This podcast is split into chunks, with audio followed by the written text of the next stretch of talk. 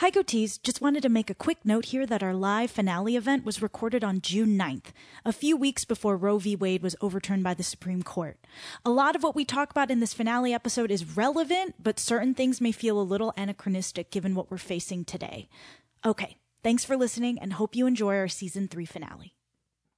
Hey, goatees, it's your favorites, me, Roxy. And it's me, Priska! Happy season three finale. Is it our finale already? I can't even believe that. Do you feel like you aged a million years, or did you feel like it just went by in a flash of a second? I mean, I feel like it's both. I can't like, but I feel like we were different people at the beginning of season three. I really no. Why does why do I feel like season three has been like a journey, honey? A journey. I mean, it's been like a full school year of learning, That's of true. unlearning and learning. Yeah, I really do feel great, like this season we took a lot more breaks to deal with like the collective suffering of the world. Yes. But um also I want to applaud us and pat ourselves on the backs for doing so because I think leading by example that it's okay to take those breaks when you I need more time to process. Yeah. I agree. And like, there's no point in making this if we're not also practicing what we preach. You know what I mean? If we're saying to take rest and we're saying to be sustainable with the way you work and we're not fucking doing it, Hell yeah. that's not good for anybody. That's exactly, not good for sister. no. Exactly, sister. And I want to show up as my best self for you and for our goatees. Ugh, same, same, same Z's. Well, it's we've got an exciting, jam-packed finale for you. Starting off with, we just want to let you know and thank everyone who Mm-hmm. came to our live season three recording event. We love you. at Hey Hey Boba Cafe. Oh my goodness. It was just crazy. How are you processing that, Rox? How are you processing it? I was so nervous before, as you know, and Roxy kept like she was like, "Don't freak out about this. Don't freak out about this." And I, of course, I freaked out about No, everything. let's be honest. I had so much anxiety as well. Like you and I were both anxiety. like, I think we were like- trying to calm each other down. I think we so too. but we were freaked out. I mean, it was a big deal for us, though. You know, it was our first live event. Um, Yeah. We were uncertain how many people were going to show up because there is that rising COVID number again in Yeah, Los that's true. Angeles, and like a lot of our friends had to tap out on the day because they were getting positive, positive. results Yeah. or getting exposed. You know. Yeah, and then Biden came into town that day, so the Oh, traffic in that. LA was murderous, and it was like dur- you'll probably hear during the recording, but it was like a full two minutes of his helicopter, like Marine One, landing at Dodger Stadium, and we had like some lovely person sharing like a very intimate story um, because we had our goatees in the audience sharing stories at one point, and I was like, Uh-huh. oh no, hold for sound. Hold for president. But she was also so into it, so it's like can't interrupt her. Yeah, may not can't interrupt her. yeah, but you know what was crazy, Rocks, Mm, is that I think you know we look at a lot of our data sometimes as to who our goatees are, and a lot of times it's. Uh, it tends to be either female non-binary between the ages of 30 and 45 wonder why Uh, but Priska has been looking at these stats recently Yeah. for research and for other things. It's fascinating. it's fascinating but in our live person event i would say like we had a really really good mix of people like a very diverse crowd you know Yeah. and that Yeah. was how did you feel about that You know, it was a little crazy because I, I think I had a lot of anxiety about starting because I'm not really Yeah. used to performing. You know what I mean? Like I, Oh. I'm not used to being in front of the camera or like being a part of a show. Like I'm always behind the scenes. So I think like it, it's definitely standard protocol to like wait a little before the show starts. But my stomach was like riling up like crazy. People were coming in but also it's like we we met like so many of our friends came to support us and we Yes, wanted to like many. talk to them. And then i was like wait we have a big topic today. Like like i- i- are we ready for that? Like do we need to take a breath together? You know there was like a lot of stuff happening but i was so excited and i just really wanted to you know make sure that everything goes well for it being our live show. So i think once it started though once i looked Yeah. into your beautiful eyes ah.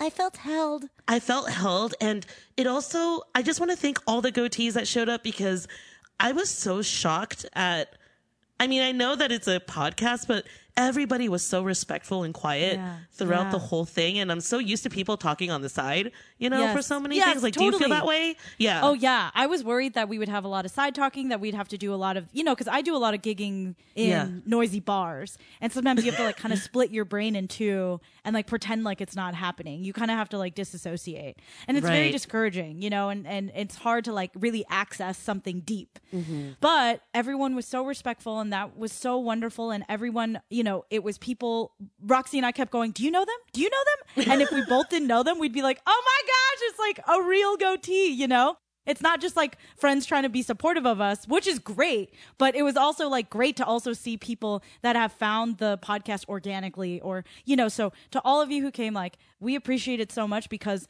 if we had like a really boisterous crowd, I think I don't think we would have been able to tackle a topic like bodily autonomy the way we did. Absolutely. And also shout out to everybody who came through on the side and stopped to listen. Like I want to give a shout out to Elliot who was so freaking sweet. Like afterwards they came up to me and they said that, you know, I, they're white and um Elliot if you're listening to this, hi. Hi. Um and they said that they took like, you know, Mandarin for 7 years and wanted to support the podcast or like intern or be a part of us or like help our community. Like that is so beautiful. Like I've never, I didn't expect that. Like, I didn't Yeah. expect that people would stop to listen and then Yeah. stay for the entire thing and then mix with us also. I know. Afterwards. I know. And drink with us. Yeah, it was it was really wild. And so I think we just feel really encouraged. We're excited to share this little live epi with you because it's really mm. special to us. It is. And I, I think what it helped me realize was the more we share and the more honest we are with like yours and my experiences, the more relatable it is because we can all relate to just really feeling alone in things, getting into the weeds of things, like feeling Right. every subtle feeling between feelings. And I Yeah. think the fact that we're able to just share that verbally, I, I- I'm just so glad that I feel less alone because I know other people feel the same. And I'm glad we can hopefully make people feel a little less alone. Even more beautiful one more thing that i have to say is that Yeah. i saw like different groups mixing afterwards and talking yes. to each other and encouraging each other and then one of our goatees came up to me and said we need to make i don't know if we have the ability to also manage this as well because you and i have so much on our plates but they were like you need to create a two horny goats community group because we all want to like you know oh. get in touch with each other and like stay connected Like a Discord? yeah, and then oh, Oh, yeah, oh, like a Discord. And they're like, and that was so moving to me because, like Priska, like you and I have started a community, and that goes to everybody listening to this. Like, you have your voice, and you have the Yeah. power, and like you have the ability to as well. Like Priska and I are just normal people, you know. And we just Yeah. started this,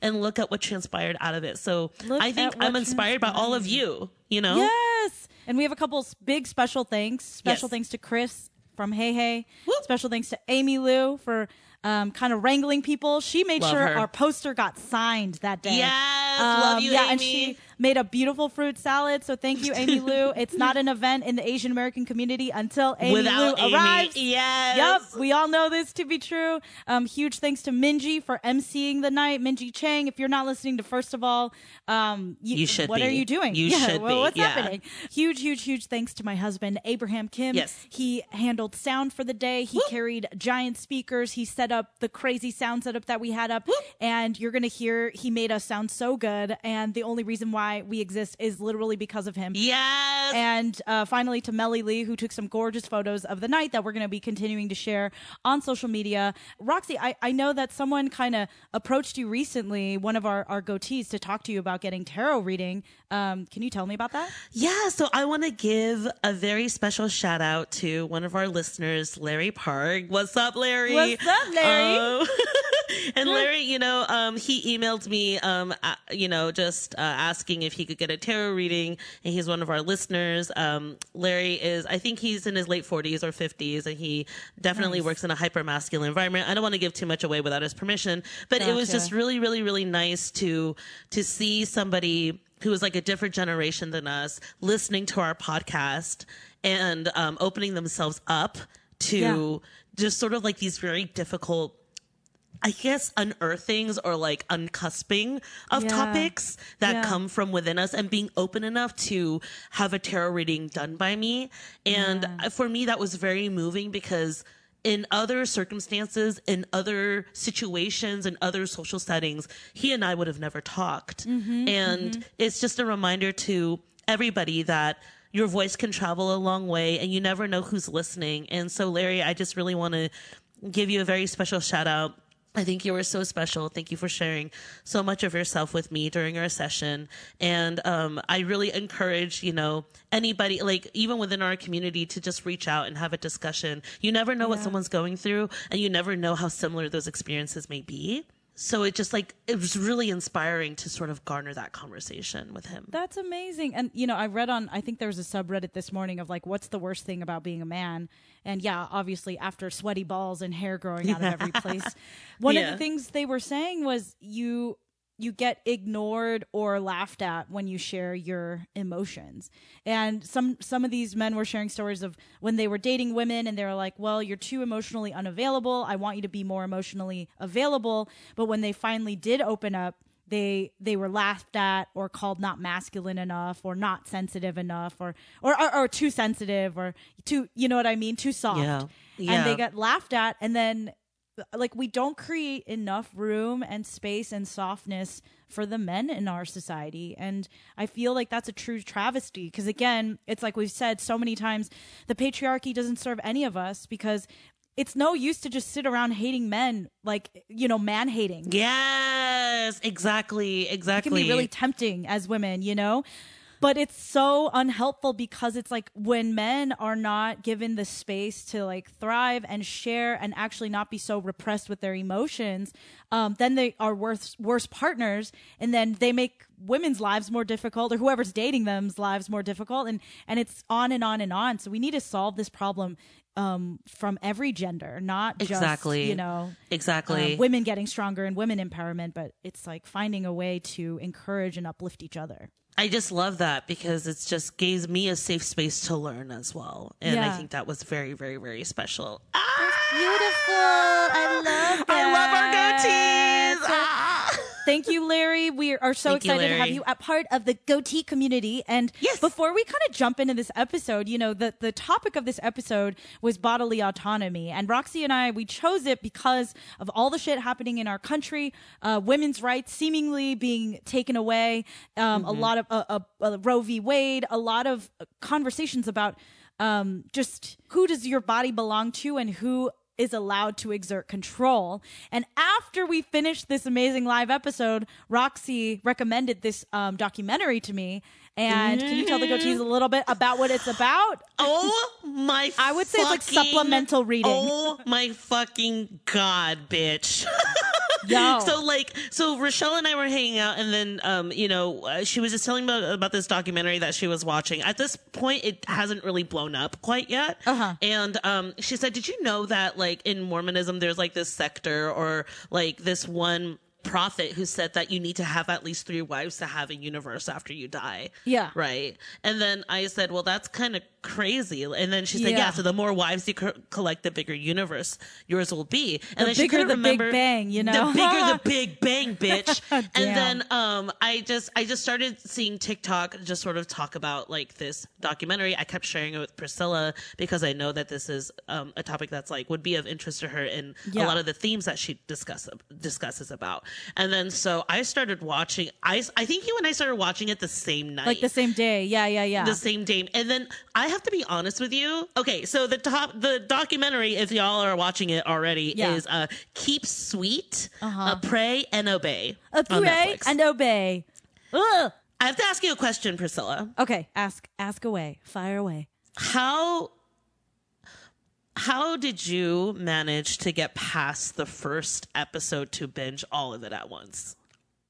I think it was so it was like watching a train wreck. It was so grotesque that you couldn't really stop. And I think obviously I had a much much much less extreme upbringing.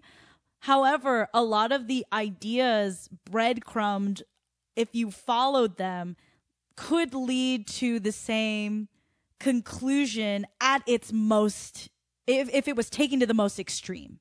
You know, so a lot of the the the the things that the women and girls were taught, actually really like all girls, like young girls. Yeah. I I had similar um things said to me in the church. And so I think Abe and I, you know, my Abe is a pastor's kid too. We both had this like we recognize it, but also it's like way worse. Like I think factor ten worse than what we went through. Oh, yeah, I mean, I couldn't if get past hundred. I think I'm I'm like on episode two because I had to stop and like end up googling what happened with Jeff Warren Yeah. because I'm like this is so bad. Like what eventually happened and like hearing some of these women's stories about Yeah. what they went through as 14 year old girls, like It's disgusting. I just had to I just had to and then once I discovered what happened to him, I'm just like or what he did. yep.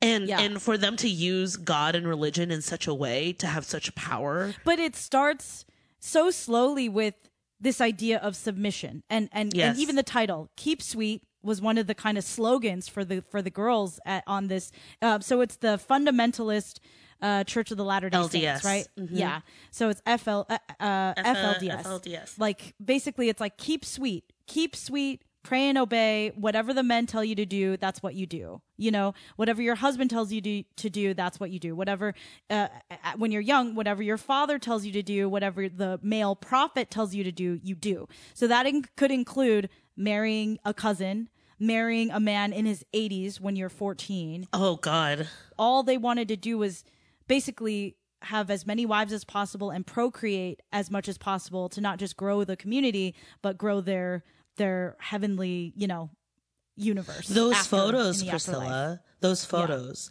Those kissing photos of like an 85 year old and a 19 year old woman.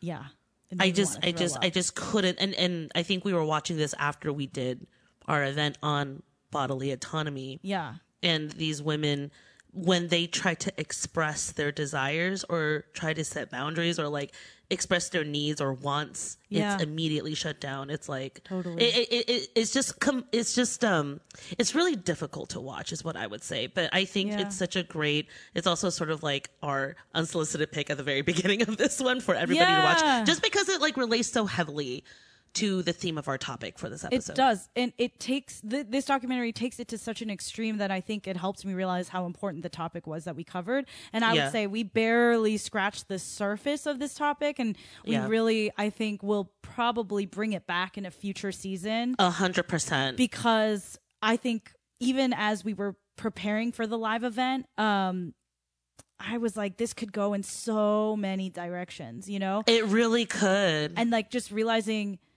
you know obviously looking at FLDS you're like oh my god that's so extreme. How could they ever let that like let a man take so much control over them?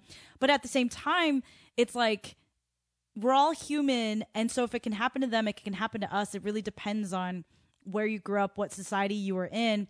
And then also even now as adults just being so like accustomed to how our culture is that we often mm-hmm. give up our own bodily autonomy without fully consciously realizing it. Absolutely.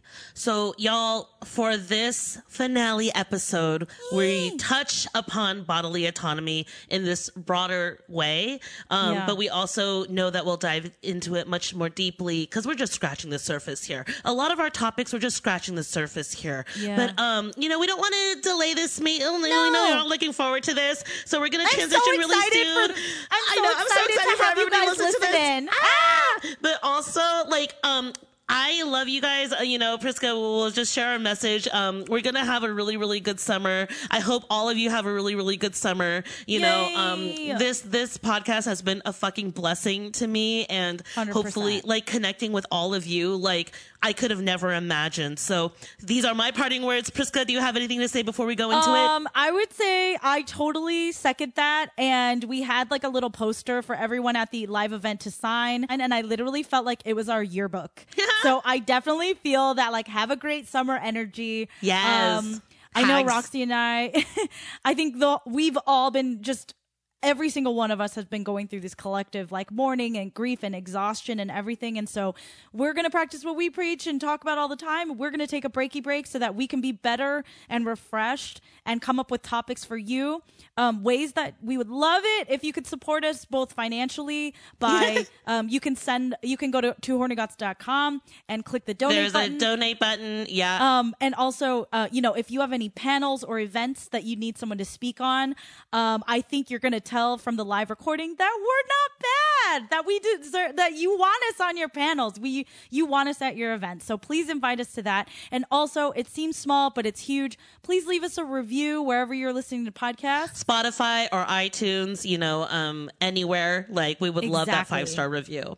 All right, and now without further ado, without enjoy our season three finale. See you on the other side.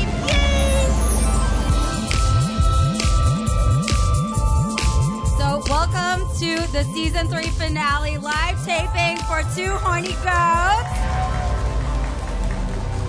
My name is Minji Chang, I think, and uh, I'm a I'm one of their lovers. Huge fan and a fellow podcaster. Is really really excited to be here to kick off the event today. Okay, so reminder again, this is a safe space. We're gonna get into sensitive topics, so be prepared for that in your mind, your heart, your spirit. Um, they want me to share a little bit about my podcast. Uh, so my, my, podcast is called First of All, and uh, it's been thank you Quincy. Shout out to Quincy, Asian Americana. We're all part of the uh, Asian American podcast universe. Um, podcasting has been quite a journey for all of us who who care to share our stories. A lot of Asian Americans have not felt as comfortable, uh, and we're, we're breaking that silence, we're breaking those barriers in the last few years with all the different podcasts that have been uh, coming to the space, with films. Shout out to Goh Nakamura, Paul Dante, they're all doing voiceover, making music, composing. Chanel here is writing, directing.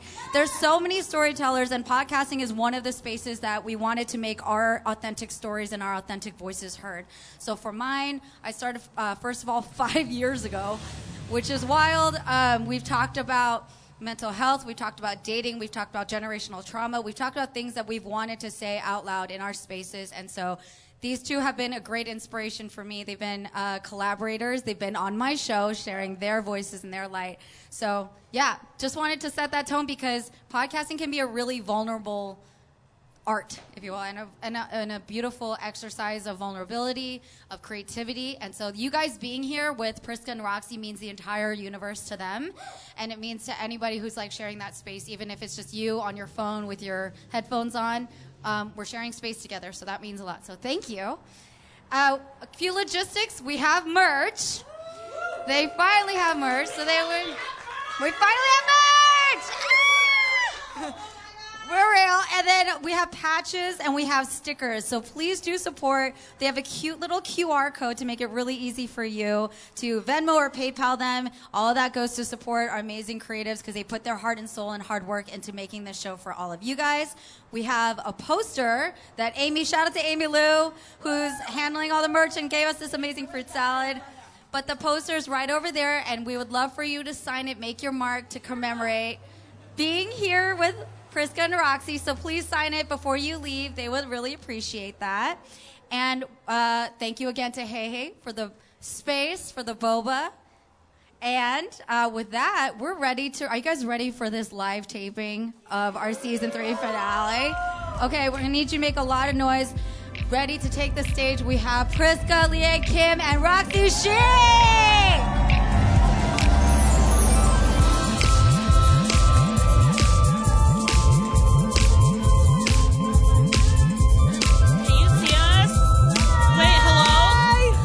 Everybody. I'm Roxy. And I'm Priska. And we are the two horny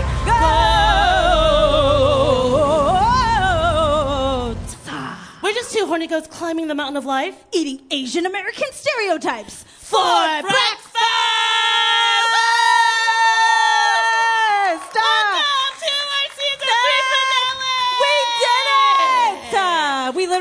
Do it with all without all the people in this room. So thank you very much. Um, some Logi logistics. There's two seats in the front. If anyone is over 30 and their knees are just not cutting it anymore, yeah. I'm not looking at you, Kevin Fong. Please, yeah. there, there's there's two seaty seats up front, um, and you get to share our breath. You know what I mean? Oh, yes. Yes. I can't tell you how moved I am to see all of your beautiful faces yes. here because it is Priska and me and I, what grammar, whatever. um, all of our favorite people here congregated. 100%. We've been wanting to do this ever since we created the podcast. It's been virtual since the pandemic. Yep. And I was like, yo, girl, how about we do like a mixer finally? And I was like, wait, what? Yeah. And she's like, what if we added boba? And I was like, wait, what? And then? And then we did it. And then we were just like, how about let's do a panel? Yes, yes. let's do a panel. Um, and very excited to, to be here with y'all. And, uh, you know, I think podcasting can be really isolating sometimes because you're just alone in a room, maybe with like a Roxy, maybe by yourself. And I was really happy when I was alone with you. I don't understand what you're trying to insinuate.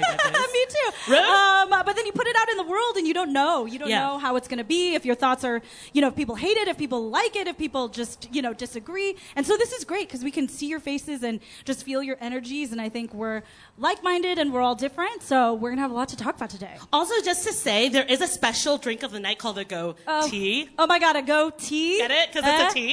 Uh, Ah, ah. We love dad jokes here. yes, we do. We're a dad joke centric podcast. With that being said, we uh, aren't. It's not going to go as long as our usual podcasting because we do want to be able to get your stories onto this episode as well. So our topic today is drum roll, please.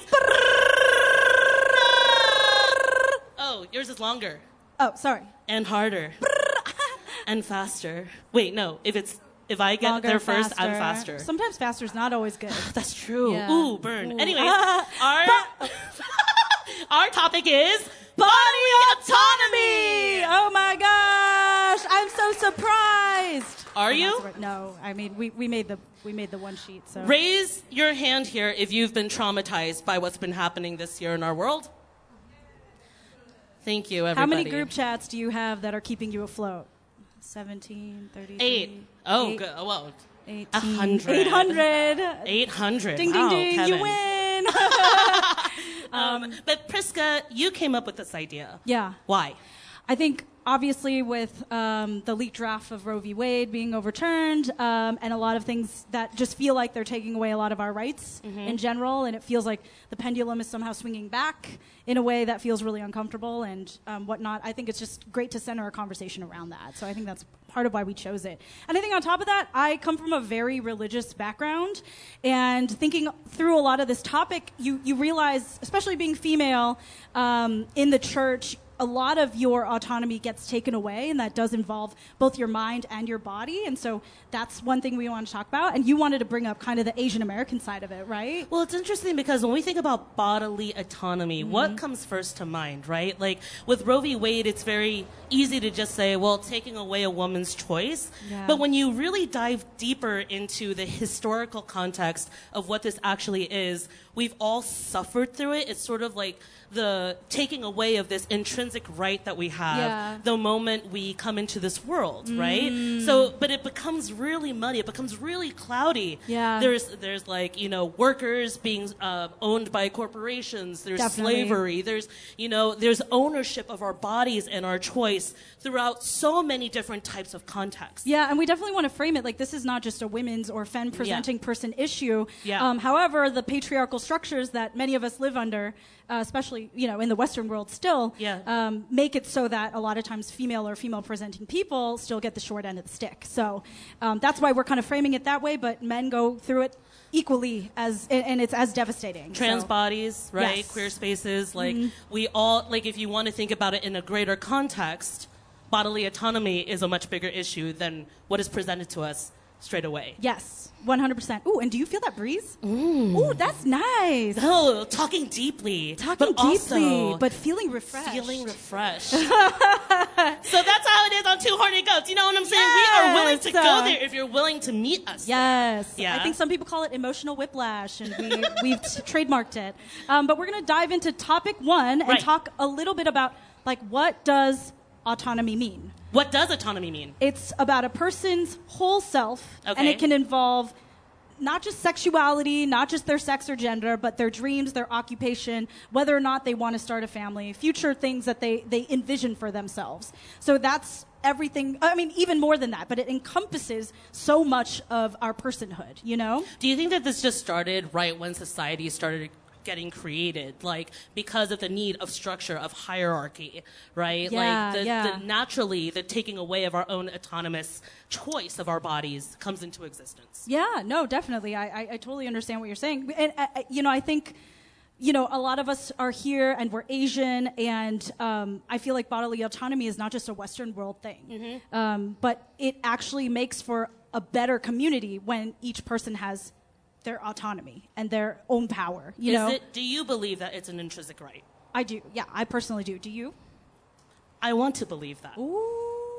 I want to believe that. And I'm curious to see what everybody else thinks after we dive a little bit more into our own personal experiences. Because we could go on here, because obviously 45 minutes is not a long enough time to discuss and No. tackle all of these topics and you know sub conversations Yeah. that needs to come into this but what we can do is share our own experiences of what Yeah. this means to us and how it's been changing and how it is still present today Yeah, right and I think one big thing to remember is, you know, having bodily autonomy does not mean that you get to infringe on somebody else's bodily autonomy. You know, so just because you have the right and and and should have um, just the wherewithal to to to have power over your body, your your choices, your mind, your thoughts, and whatnot, it doesn't mean that you have the power or the or should have the power to take away someone else's ability to to do just that.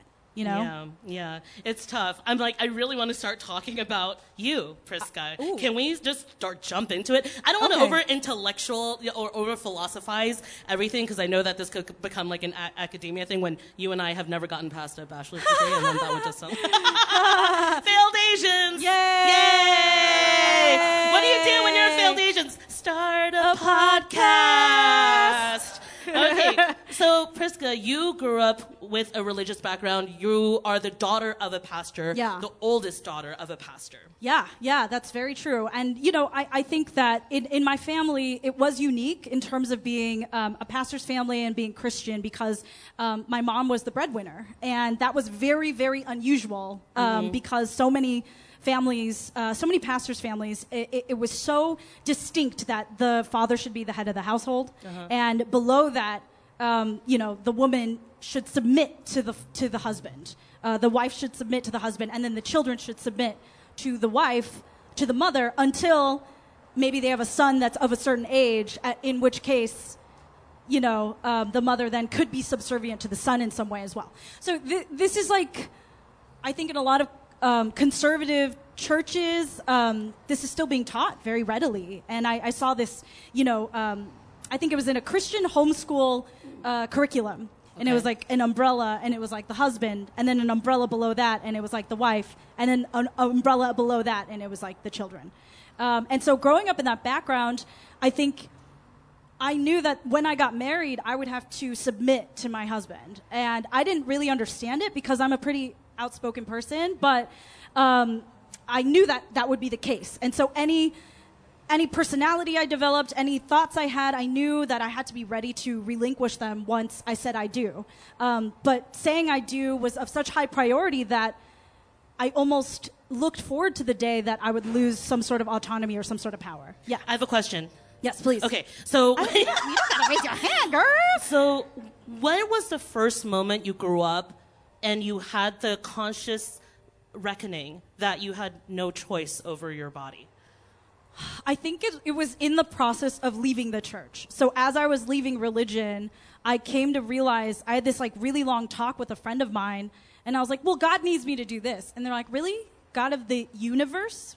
If you really believe in God, do you really think He needs you to relegate yourself to the sidelines and and you know what I mean? Not actually be a complete whole thinking person, Right. Um, but just to literally like if he cre- if let's say if we were to agree on the existence of God, like let's just say, um, which that's not you know what I'm saying, but if we were to say that, then um, why would this supreme being need you to fold chairs up after church on Sunday?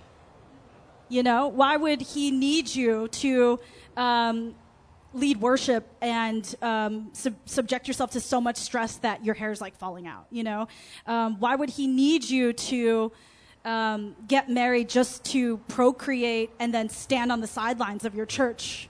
This is know? interesting because in previous episodes, you've always talked about your family and your parents emphasizing service Yeah. before your personal needs. Right. So, service to the collective, service, like even if you don't know that person. Yeah. Like, but being uh, the community, you service them before yourself. Yes, right. Do you still feel this way today? I mean, I it's hard to shake. Right. And I was even talking to Abe just this week, and he's like, "I've seen you just kill yourself to make people happy, you know." And I'm constantly trying to undo it and undo it, and I think it's all knotted up. And I think all of us we have so many intersecting identities that we can ascribe ourselves to, and that includes being a for me like being a daughter, being uh, previously Christian, being Asian, being Taiwanese American, and all of all of the different um, identities that I ascribe to, I think have this like service centered, you know, orientation. Mm. Like and so I feel like even to this day, I'm calling her out just because we're, we're you know we're in front of an audience. yeah, but this it's is like great. this is comfy. but but but your love language is to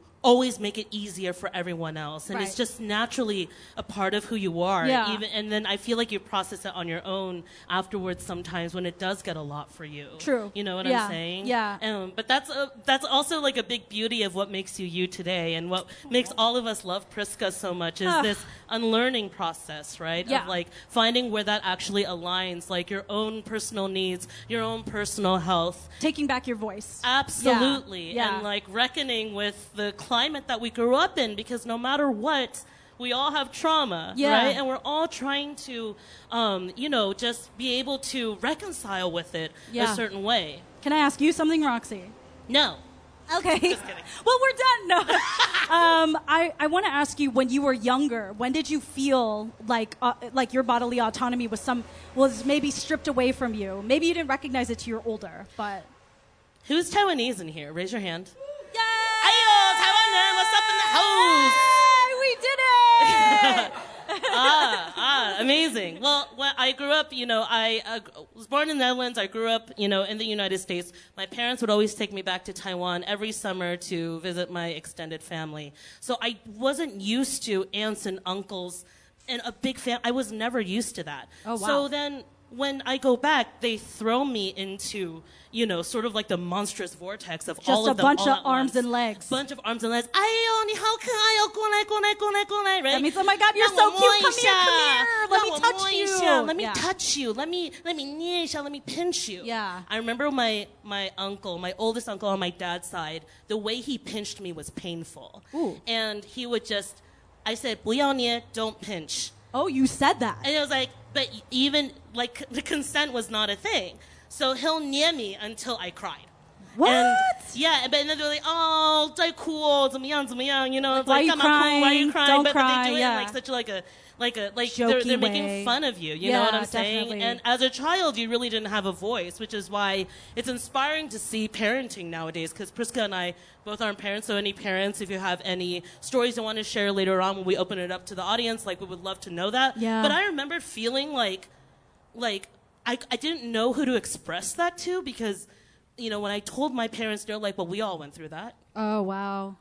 like so were you experiencing fear, disgust, sadness? Like what was going on in there? emotional neglect. Oh. um, so you know it's it's it's hard because I'm an only child. So when your parents only reasoning for why this is acceptable is well we've gone through it.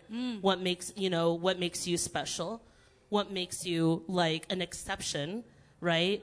We don't want to spoil you. They haven't seen you in a long time. Let them yeah Right. right? So that i remember that very distinctly Oh, yeah. and to this day if someone pinches me without my consent i go off on you bitch Ooh, wow. Right? Okay, so no pinching, Roxy, especially after we you talked. can hug me though Yay, yeah. But yeah, I you can slap my booty though Okay, so she consented to that. I did. I did. Um, a microphone to everybody. Okay. I, I remember always having that one uncle that you would kind of hide from. I don't know if anyone here can relate, uh, but they would come and they would just either pick you up, which I think it's because I'm short. I don't like being picked up because it's like too easy. You know what I mean? It's so obvious that you would do that.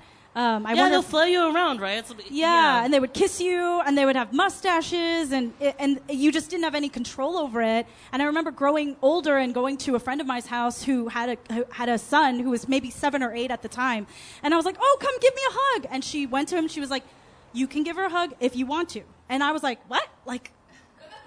What are you talking about? That's so like rude, you know? Yeah. And then I had to really think about it like, oh, right. because you were this Different close to repeating. Repeating what my parents cycle. said to me. Exactly. You know, it's like, well, I went through it. Yeah. You know, what makes you so special? Like, it's conditioned. It's internalized at And- this point. Exactly, and it's Yeah. cyclical. And Yeah. so, so, how did that affect you? I guess growing up, and then when you started developing, you know, when your body started changing. When I went from an A cup to a D cup overnight, yeah. I wonder what that's like. Yeah. I think it's all the Gouda cheese I eat. Oh. I ate when I was in Netherlands. I don't know. No. Anyways, the mystery of my tits. It's so weird. It's like, um, it's like my parents. None of one in my family has gigantic titties. Really? Yeah. It was sort of like a. I don't know. I don't know what Wow. happened. I like to think it's like a spider bite, like from Spider Man, but so far no superpowers. I mean, it yet. a superpower. Yeah, that's Yeah, true. yeah. I call it like overflow parking for my genius because Yeah. obviously I'm very intelligent, right? Right. There Right. you right, go. Right, there you go. Validate, Yeah. validate, validate. Beauty and brains, ladies Thank and gentlemen. You. So Yes. fucking much. Yes. I love that. Well, the thing was like when they said that they they didn't allow me to consent for myself. I wasn't allowed to use my voice. Even to this day, it's very hard for me to be like, uh, "Can you not do that?" for me, I would physically distance myself. And those of you who know me know this about me is that I'll be like, ha ha, like I would try to make it like fun and okay, but I would never use like an assertive voice to say no. And and this has affected me through my, you know, through puberty, through my relationships in sex, mm. right? Like it's what kind of touch is acceptable, what kind of touch is safe. Right. You know, so many of us know what it's like to have performative sex, mm. right? Um, and also growing up in a very male gazy perspective of what intimacy is. Right. And, um, you know, just trying to open that emotional lens to feel safe. So all of that was completely like blinded to me because of how that pinching started. Wow. Yeah. Like just already relinquishing or understanding that you should relinquish a certain amount of control, a certain amount of uh, autonomy continued from childhood onward. And it's interesting because, you know, breasts are obviously really sexualized and especially in America. You Yeah. know, we love our boobies. Like, you know, we, it's so sexualized. Um, if anyone were to show a nipple right now, you know, um, we would get arrested, you know, and that's that's how our society views it. And all of a sudden, you're developing these breasts, and there's nothing you can They do. won't stop growing. Yeah, but suddenly, yeah, I know. They but, still won't stop growing. They're still growing. I'm fucking 34 years But old. when your fiddle leaf fern grows, it's a wondrous thing. But when your breasts are growing, there's nothing you can do to hide it from the. It becomes something that is a symbolic. Um, objectified thing attached to your It's- body it's- that belongs somehow to the Well, world. Babe, it's even crazier than that. Yeah. Not only am I someone with large breasts, I am a fat Asian woman. Ooh. I am a Tell me about that. Mm. fetishized body. And so for the longest time, it was hard. Like my mom, so obviously we're transitioning now from childhood into maturity, right? So I matured really quickly. My body has always been fat. And it is rare to see a fat Asian woman look like me, right? And my mother would always say to me, if you guys check out our fat phobia episode, I talk a lot about this. Um, I tried every diet. I tried everything, right? And so it was real she would always say to me, You should you have to lose the weight, you have to lose the tits a little bit more to become desirable to a future husband.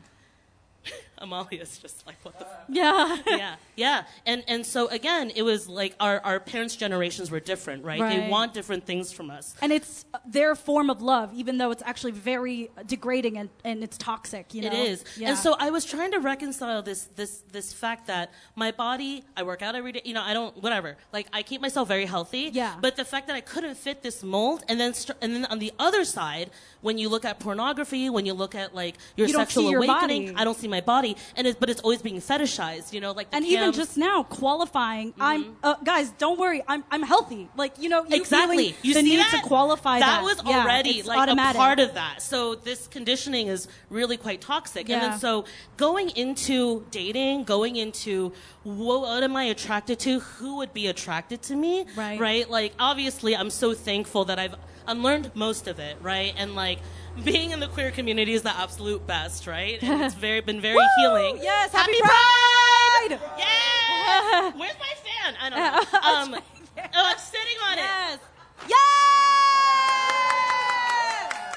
Thank you. Did you ever feel that you owed your part, like anyone who would date you? Did you ever felt like you owed them? Yes. Like, like thanked them for dating Yes. you? Yes. That's pretty fucked up. Yes. And what did you do? Like, how did you do to walk that back to unlearn that? So, the reason why my personality is so amazing is because a lot of it was It's true. I can't deny adaptation. it. yeah, I mean, you you have to learn, right? Like how to please people, how to be accepted in different social circles. If a big part of you, especially as a visual aspect, that you've been taught that people don't find pleasing, Yeah. you find other ways to please others. Mm. So for me, it was very much like, let me compensate by how ugly I am by my amazing personality. I will give head the best way. I will eat you out the best way. I'll be the best. I'll try to love you the Use best way. technique. And, but even like love you, I'll let me show up for you the best way. Let Yeah. me like whatever the best way. So then you start Let to me give you the most overcompensate, rides. But then Yeah. you go into people pleasing, right? And then you Yes. go into what you're saying is like service of others before yourself. Right. So then this is like why this topic is so important and we are speaking from our own personal experiences because everybody experiences body dysmorphia Mm-hmm. and body autonomy in their own different way. Our Yeah. bodies are changing. Relinquishing the power of Hell ourselves. yeah. Yeah, You no, know? definitely. But what about you? So, like, obviously, you've had like this really interesting relationship with your sexual self. Yeah. Like, what happened in like high school and college? When did that peak start turning for you? I think I just always implicitly believed that somehow men ought to have the upper hand in sex. Like their pleasure was somehow central. Um, I just got that message. I don't know that anyone like tapped me on the shoulder and was like, only men's pleasure matters. But all the information I was getting, um, whether in advertisements on Reddit, which I mean, I guess that would skew that way for sure, um, from friends, from from people I talked to, like a man's pleasure seemed to be central to everything. So I felt like everything about my sexuality needed to be in service of that in some way. By the way, this is a free event. You could join us if you want to. Oh, yeah, feel free. Yeah. Hey, what's I up? want to get a little closer. I'm Sorry- Priska. This is yeah, Roxy. Nice to meet you. yeah. Um, This is our podcast, Two Horny Goats. That's right. We talk about all the hard topics that we never had growing up, so we're like the big sisters of anybody that needed it. Um, sorry, where were you? I was distracted by Where, his what, I know. His like great hat, hat, glasses. good yeah. sunglasses, this V-neck shirt. I'm No. all about it. Dope, dope, dope. Um, nice to meet you. Nice to meet you. Um, uh, where was I? I Well, let's talk know. about oh, yeah. like your. What about your relationship with your body, though? I don't know if uh, who grew up in some sort of religious background that really affects them to this day, and you talk to your therapist about it all the time. okay, great. Yes, a lot of hands just went up. I know. Yeah, over here. Here we go. Um, I think I had a lot of shame about my body, and I, I, I even even wearing something like this that's sheer, even showing a certain amount of leg, even showing a certain amount of toe, um, was really inappropriate, and. Um, even if you didn't actually do anything, you could be considered slutty just by the way you presented yourself. And so, a lot of my high school years, college years was living in fear of crossing certain lines to make me um, a sexual deviant, a sin, a sinner, a sinful person. Do you ever know? feel like you were too much? too too much, too too uh, too much. I felt like I had no freedom. And I always like folded myself on top of myself like origami, you know, and I would cover everything and feel really uncomfortable. Um, and I was actually really afraid to have a sexual experience because I felt like it dirtied me in some way. Um, and that I should save that again for this imaginary person that was going to be my husband. His, his pleasure was still central for me, even throughout high school, college, and until I left religion. So let's take this back to bodily autonomy, Yeah. right? Because bodily autonomy is about the freedom of expression of you living in this body that you're in. Because we are mm-hmm. in these bodies 100% of the time. 100% Mm-hmm. of the time. we spend yeah. 100% of our time. Unless you're Doctor Strange, bodies. then you sometimes leave and come back and leave. I and wouldn't mind myself some Benny. Right? Oh my God. Benedict. Who doesn't love Benedict? I know. Some Cumberbatch. Cumberbatch. We know, we know, we love that. That's what's up. But you know, it's it's interesting because like I'm known for my titties. I mean, yeah, I'm known for Roxy, but like if it weren't for my titties, I wouldn't be recognizable. I mean, thank you. I mean, but like my mom, sorry, all of our podcasts I talk about my mother. I know. I love her. I love her, but um, she's also um, a big source of my trauma. well, and, and all jokes aside. I mean, She is the same. trauma. I mean, same. But I mean, all jokes aside, it's like even making a joke like that, it's a way that you've learned to cope. Like you've learned to cope with how you look by beating people to some sort of punchline that you don't want them to hit before you do. And it's so Stop quick. analyzing me, Priska. Jesus, I know we're If like in public. Shit. We're on a couch. I can't help it. That's true. I, that's true. Really nice. It's like Yeah. it's like couch time with us. Yeah. But you know, like uh, uh, also with like losing the weight and stuff, she was like, "I will pay you to. I will pay you. I will also pay for the surgery. I, I, will pay for the surgery for the reduction of your breasts." yeah. And that's really hard because if I want to reduce my breasts, it should be my choice. Mm-hmm. Right? It should be, if it is a health issue, when it becomes a health issue, I will do it. But I've come to love Thelma and Louise, my bad girls in crime. Yep. You know, and, and, but it's, it's just, I think when we all reflect on growing up and certain times in your life when you don't feel comfortable in your body, when you don't feel safe in your body, we implore you to explore that because most likely it didn't come from you. Yeah. Yeah. You were going to say something. Well, and I know a lot of um, when I was in church, a lot of the conversations, especially with the the males, the men, was about masturbation and how awful it was and how sinful it was. But like everyone does it, but you just do it and then you feel dirty and shameful after instead of just like basking in that post nut clarity, you know? like you really should be writing poetry or I don't know, a screenplay. But but you know, so many so much wasted time like, "Oh, I'm so I feel so bad about myself, you know? And I think uh, almost opposite from you, I was so desexualized. Like I, I looked like a 12 year old kid until, you know, today. And um, it, it, I, I think in that way, it was difficult for me to then find my control in my sexuality and in being sexy, in wanting to wear something tight. I think um, Abe and I were in Cabo and I was wearing this like tight dress with some clavage, you know? And the whole dinner, I'm just like this. Bitch, you're fucking hot. Isn't Priska hot?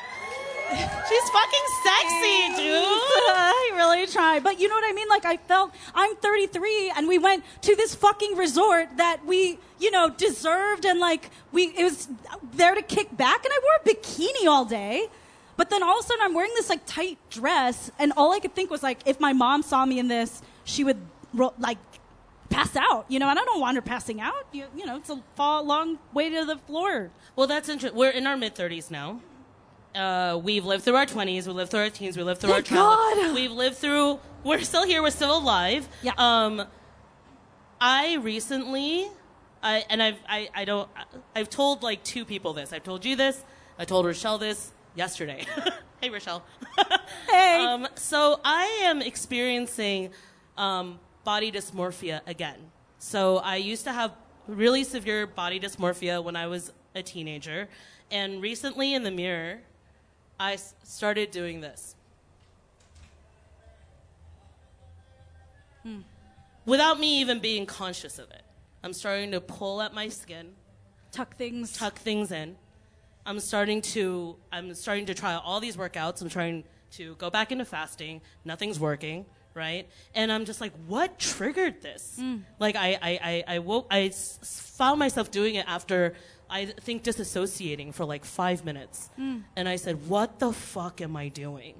Hmm. And I love to think that when I was feeling very hot last year, that I cured myself of this, that hmm. I felt ownership, power, empowerment through my community and my friends, all the work we've Yeah. been doing. Stop. Um, you It's know, we've so been doing all of it. It is, and then it just comes back at you. Yeah. Can I see a show of hands of other people who have experienced this, like Mm. the return? Thank you. And does it keep you from participating in life at the level that you want to be? Yes. How because so? Mm. it's in the back of my head. It's in the back of my head. This, and I think maybe it's because summer's starting.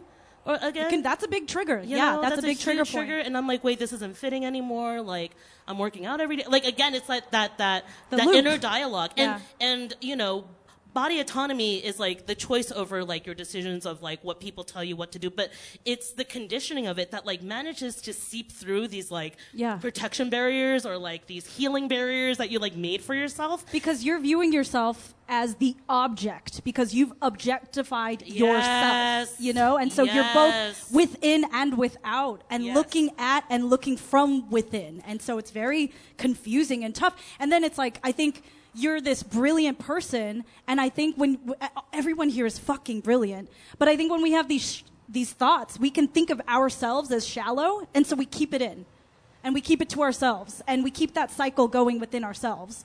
Um, and I don't know, I don't know what the best solution is for it, but it's fucking confusing and difficult and exhausting. And even harder is when you look at photos of yourself in the past, right? And you're just like either you're just like, oh, how come I didn't see myself as beautiful back then? Mm. You know, if only I could tell 16 year old Roxy how perfect, fucking perfect she was mm-hmm. back then. Because there ain't nobody telling her around her during that time.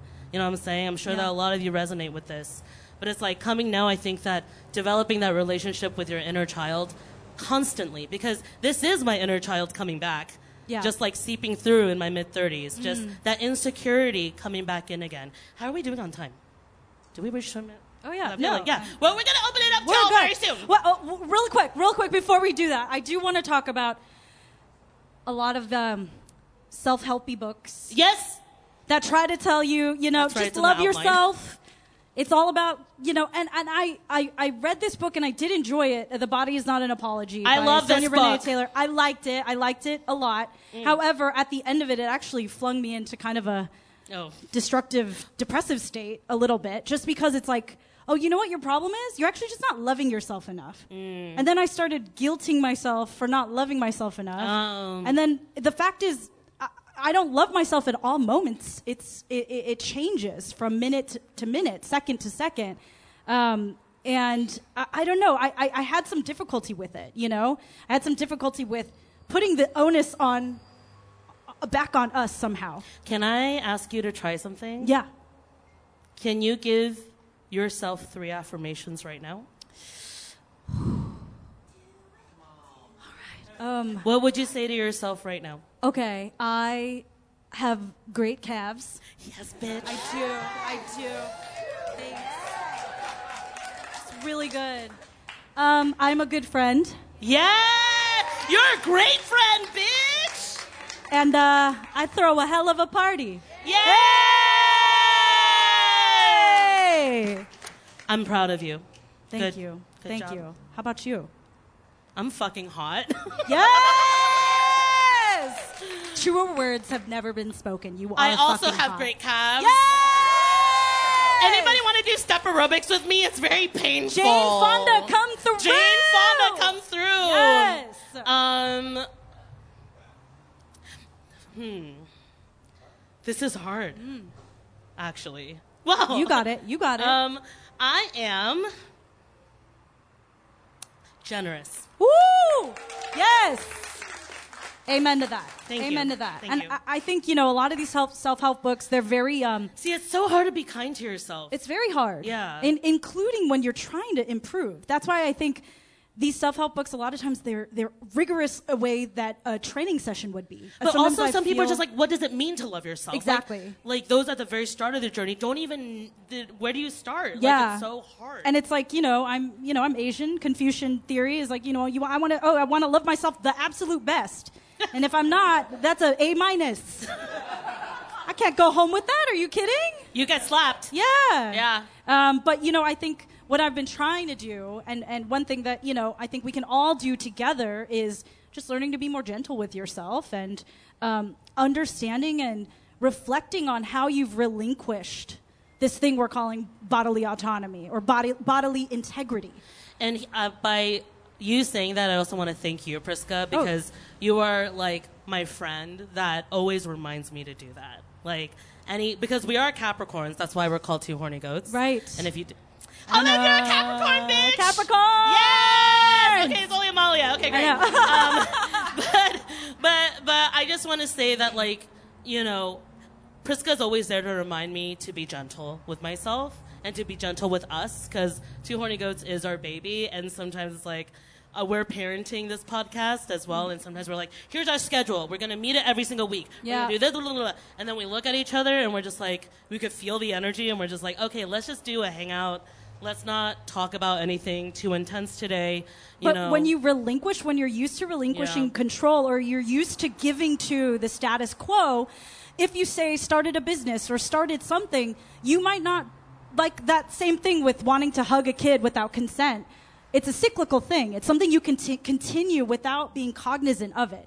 So that's why I think reflecting on it and pulling apart the pieces and really like not solving things, but seeing things um, helps us to then not continue the cycles that we've been a part of and party to, you know? And on that note, we would love to have any of you who are willing to volunteer to share maybe your experience with bodily autonomy. Minji will moderate and help us. Bring the mic over to you. mic So if you want to to like put a little hand up, I know it's scary. It's scary. It's all these people. But like Roxy said right before this, she's like, if you get hung up on anything, just look me in the I eye. talked about my titties. yeah, just look look her in Come the on, eye. y'all. You know, oh, okay. we got someone right here. Hello. Hi, what's your name? Who are you? Yes, uh, my name us. is Todd. Hi, Todd. Hi, and hi. Hi.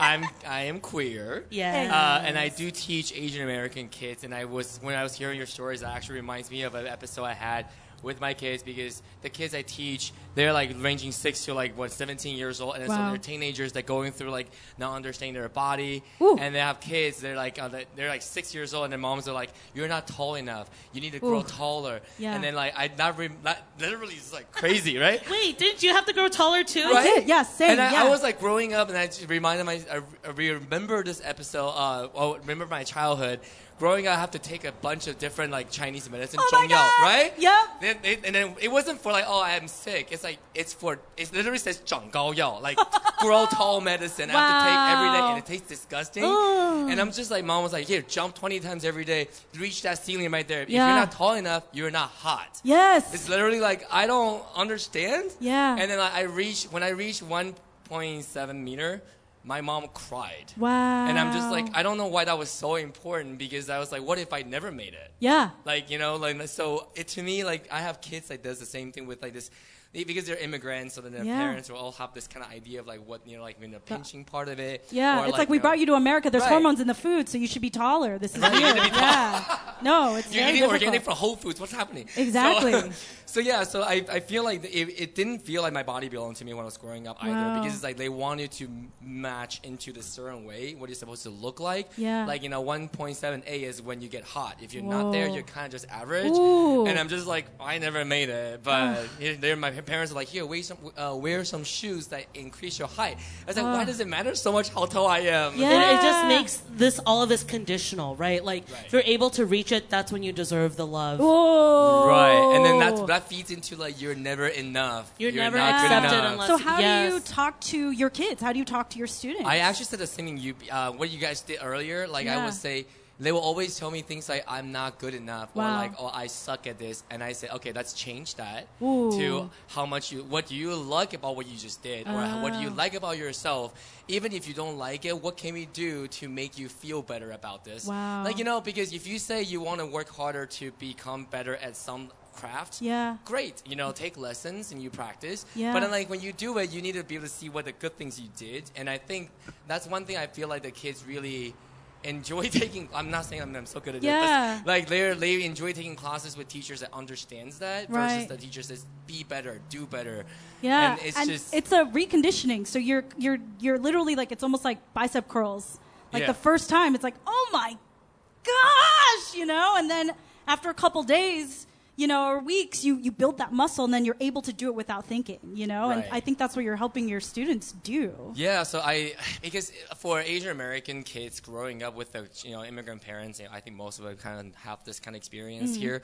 Like you don't understand it because when you're at school, you're taught certain certain things, but when you're home, you're taught different things, Ooh, yeah. right? So all of a sudden you don't know what you get really confused growing up, mm. and then like not sure what to do, but then like.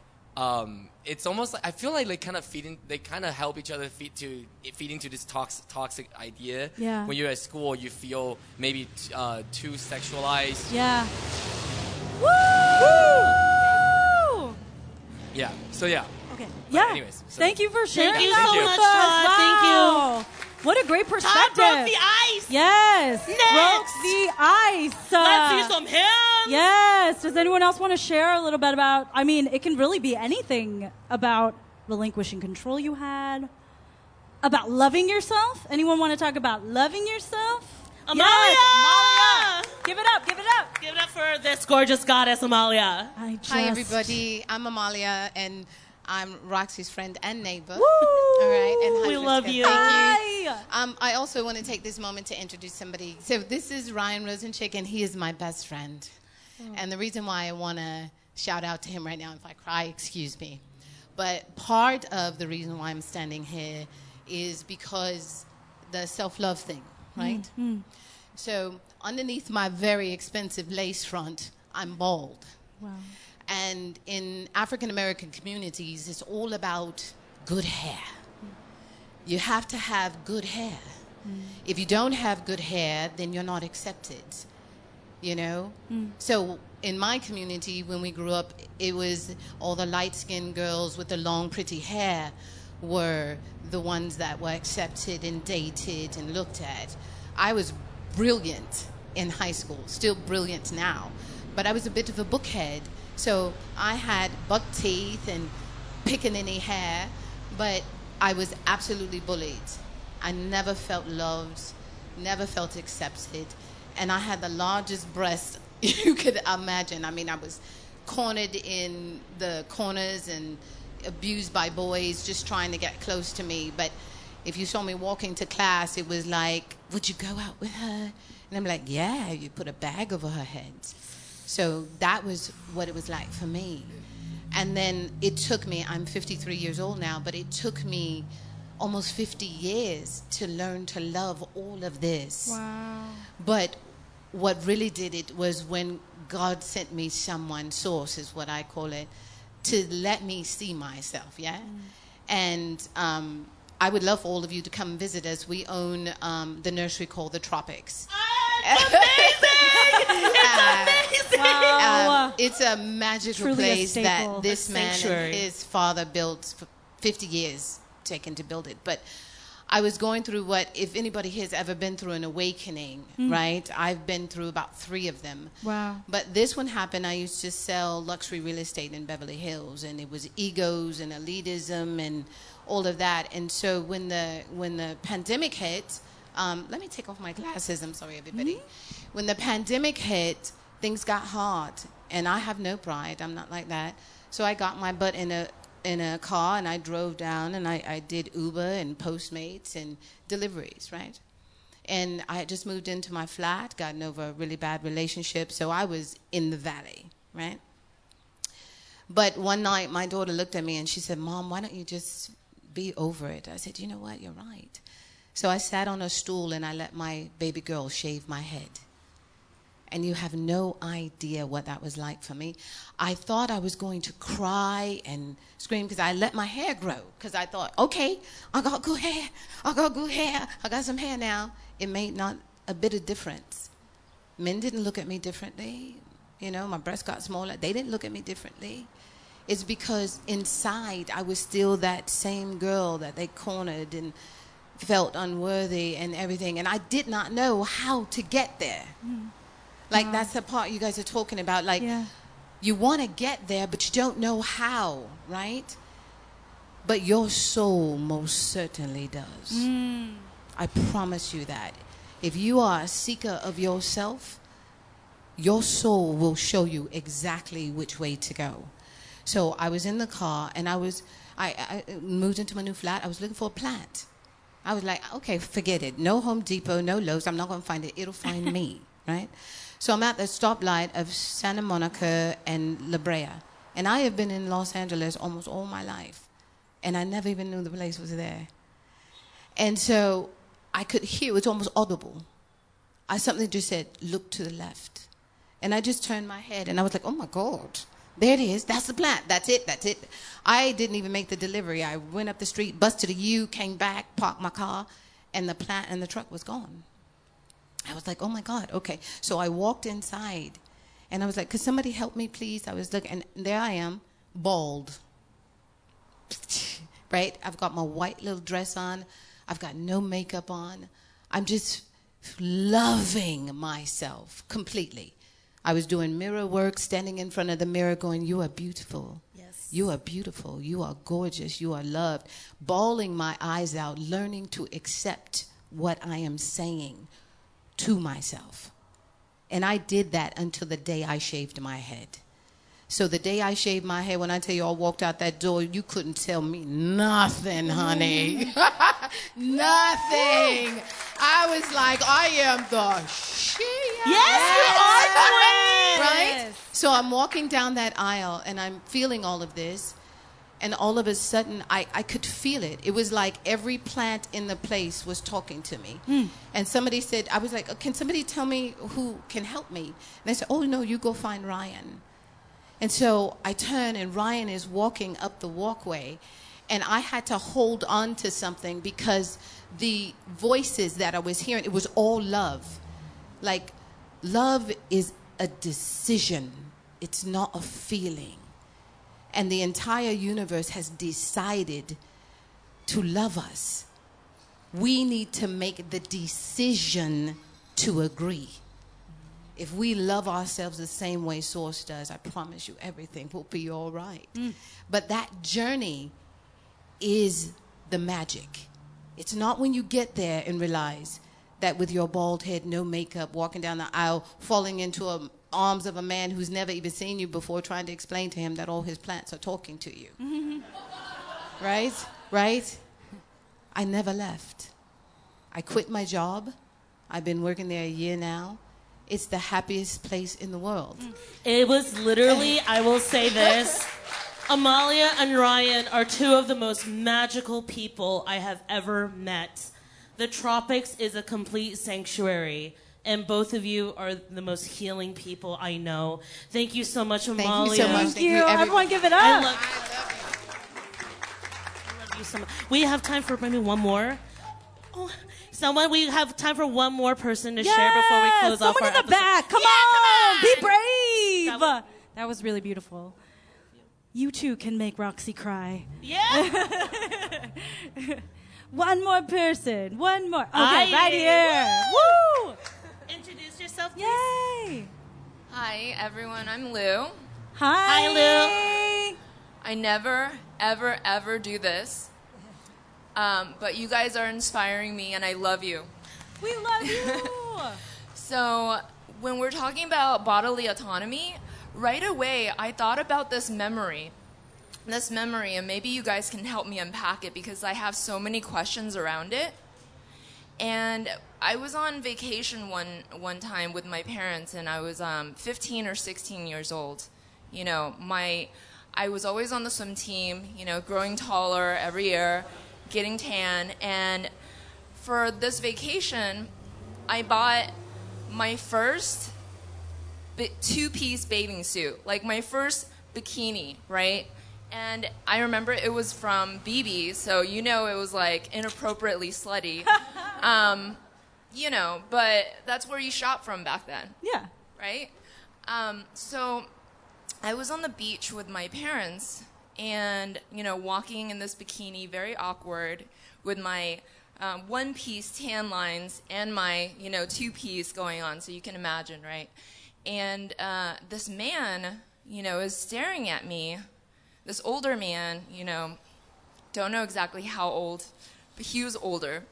And he was staring really hard, and he came up to me and my parents, and um, he asked, "Hey, can I take a picture with your daughter?" And at that moment, you know, I can relate to you, Roxy, where you're like, "Oh, I just want people to be happy, and I don't know how to say no." Yeah, yeah, yeah. you know? And my parents were like, yeah. And I took a picture with this man in my bikini, probably looking so super awkward next to him. And my questions now are like, where is this picture now? You know, what did he do with this picture? Fuck. Why did my parents let me take a picture with this random stranger? Yeah. So it's just made me think of that, and it was Fuck. Thank you for sharing, Lou. Thank you for sharing Thank you so much. That was really Yeah. amazing. And we encourage, you know, after this, you know, we're gonna mix. So um, Yeah. make sure to like, you know, hang out here at Hey Hey and like discuss more of these stories. I know that it's very hard to come on to the microphone and you know yeah, we're thank you for Thank you so talking much. to us about that. I mean, that's such a painful experience, and you're so courageous for sharing about it. And I think it's even maybe in that moment you didn't even know what was happening. It was happening to you. It was happening at you, and I'm so glad that I don't know that now you're reflecting on it and talking to us about it. But it doesn't make it okay. It doesn't make it better. It doesn't make it healing. It's not a healing experience. That was awful, and I'm really sorry you We went through see that. you. Yeah, thank you for sharing Thank you for sharing that. Yeah. All right. Well, um, do you hear that sound, Priska? I don't know. I think it might be time, Time for. for. There's our jingle. All right, all right, all right, all right, all right, all right. Unsolicited picks. Unsolicited picks. Okay, we got one pick for you. Okay, yeah, we're gonna do a truncated, unsolicited pick. But what I want to say is really, Abraham came really Yeah, good. little uh, Really nice. You know, all set up today. Thank you, Abe. He's like, "How do I know when to cue it?" I'm like, "Oh, you'll know." You know, and he did. That was amazing. Um, we never know how to transition because we talk about such heavy things, you know. And I don't want to discount anything that was said, Yep. but maybe just to seal that really quick with love, and then not just with the soundbite, you know, but just sealing all that, holding space for it, and just knowing like this is more than just getting through our program, but it's really just knowing and holding that open. So but also, it's like the whole point of this is because this is a community. yeah. This is the community where I will talk about and I will air out all my dirty laundry with all of you. I'm not afraid, and I hope that this will allow you to not be afraid and that this is a place of safety. So, again, I was talking about the mixer afterwards because I hope that this starts a conversation. Yeah, I agree. And I, I, I think like I truly feel like we're not special or unique in that we're all special and unique. So no one's truly special and unique in a way, you know.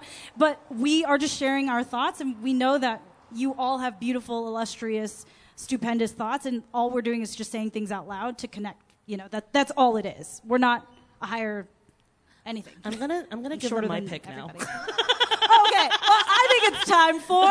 no, no, we did it. We did it. We already did it. Okay, I'm going to start with my pick. So, um, HBO Sorry. Max, there is this show called We're Here. Hey! So it stars Shangela, Eureka, Yes. and um, Bob the drag queen. Hey. And they basically go through like the Midwest and they adopt like drag daughters, you know, um, but they go through these very conservative cities, you know, to help people come out with like how they want to identify but be their truest self no matter what age they are every single episode is a tear gusher Ooh. it will completely break you there are clean out those people ducks. in their 30s and 40s who still cannot feel freedom inside their bodies. So this pick is has a lot to do with our topic today because we all deserve to feel freedom inside our bodies and freedom of expression. So this this show is so good. So just make sure that you're well hydrated because after every episode I'm like I'm like snotting, my ears are popping, you know, like it's You're it's just dehydrated. Yeah. it's really, really great. And also in honor of Pride Month. So we're here on HBO Max. Yes, HBO Max. We're here. Uh, my pick is. Well, uh, yeah, I don't know. I wanted a lot of things, but this is what I'm going to go with because I think it's great. There's a show on Netflix. It's called The K Food Show: A Nation of Broth. I started watching this. Did isn't it? Um, it's a food like docu series, but shot like a Korean drama. I want this. They drink so much soup. I'm so jealous. and the sounds like it's like ASMR, like and we don't speak Korean, but I feel like I am. Yeah. I would always get like Yangji Gamjatang takeout, and Yes. like I'll be like dr- drinking my takeout soup while watching this show. It's so good. You Yeah. should check it out. Obviously, I love Korean. I love home cooking. I love Asian home cooking, and I really love um, diving into Korean cooking because it's it's a philosophy. I think more so than anything, um, and it's not just about base ingredients. But I think what's beautiful is that a lot of food, and I had this discussion with Abe last night. A lot of food came here in the 70s and 80s, and they've kind of been locked in a time capsule, and so they've continued to alter and change in Korea. And so a lot of the foods that came here. Um, where they they came to the U.S. during very skint times, very impoverished times, and so a lot of the base ingredients are dried ingredients, bones, very little meat, lots of root vegetables and whatnot. And so I think what this show does really well is show how these foods have continued to evolve the past 30, 40 years,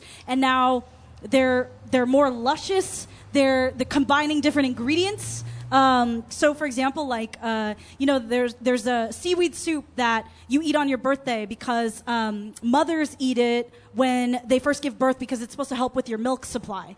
And now, more and more so, not only is it seaweed based, then it became more um, seafood based, and now it's uh, pig trotter based.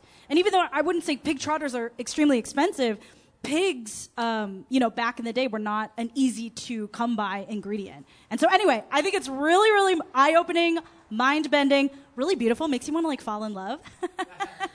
I just, I just, I just, they have a soup at every meal, and that's Yeah. what I want. I Yeah. want a soup at every meal. So those are our two picks. We're here at HBO Yes. Max, uh, K Food Show. That's on Netflix, right? A Nation of Broth. It is on Netflix, Yeah. yes. And before we go, we do want to thank each and every single person here. Literally, we wouldn't be here without you. Thank you so much. Um, one reason why we wanted to have this event was one, to breathe the same air, to give consensual hugs all together, to share the same space, to share ideas, to collide. And another reason is, Is uh, we want to work together. you. Yeah. Um, so Priska and I have been doing this by ourselves for way too long. She does all of it. I'm just here once in a while. That's not true. That's not no, true. no, but but but um, you know, uh, we have a lot of very exciting things happening with the podcast. We would love to learn how to delegate. Yeah. Um, and Well, uh, and if you want to advertise or do an event together or do, you know, or you need us as speakers, I mean, uh, look at Roxy. You know what I'm saying? If, if there's any way we can work together, we just want to add this at the tail end here a plea, a desire, an openness to, to work together. yeah, yeah, yeah. No, this is all great. Okay, so does anybody want to learn Taiwanese? Yes! Anybody want to learn? It is a dying dialect in Taiwan. We're gonna learn a little bit of something, something. So is there a jingle for that? Want to go to school? There is, yeah. Let's speak Taiwanese. Lai Gong Dai Okay, okay. So um, I just think that the best way to end this is to say cheers. Woo! So like in Korean, there's like kampai, right? Yeah. Okay, in Mandarin, there's ganbei, right? Ganbei. Pretty close in Taiwanese. Ganbui. Oh, gambwe. Yeah, yeah. So gam. Everybody say gam. Gam. Bui. Bwe. All together. One, two, three. Ganbui. On that note, Have a horny summer. our lovely goatees. And remember. You know it, you know it. Stay horny.